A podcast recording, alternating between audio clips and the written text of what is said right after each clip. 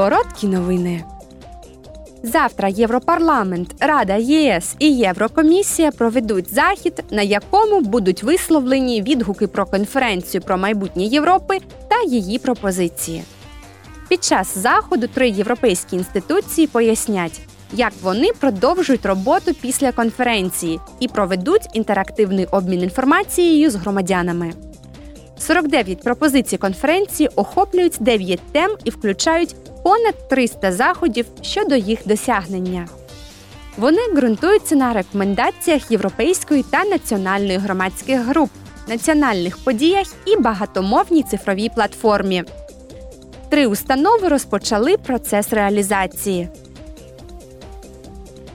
Цього тижня учасники переговорів від Європарламенту та Ради ЄС досягли попередньої угоди щодо оновлення правил безпеки Європейського союзу для непродовольчих споживчих товарів. Нові правила передбачають більш ефективні процедури відкликання продуктів і видалення небезпечних онлайн-товарів.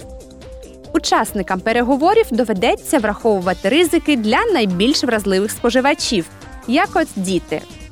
У ЄС аварії через небезпечну продукцію, яким можна запобігти, обходяться в 11,5 мільярдів євро на рік. Сьогодні Всесвітній день боротьби зі снідом, а цьогорічна тема зрівняти. ВІЛ залишається серйозною проблемою в галузі охорони здоров'я, яка зачіпає мільйони людей у всьому світі. За даними Всесвітньої організації охорони здоров'я, нерівність гальмує процес у досягненні цілей щодо ВІЛ, а ресурси за останні кілька років скоротилися. У результаті набагато більше життів опинилося під загрозою. Європейський союз працює над збільшенням зусиль щодо тестування та донесенням переваг раннього тестування.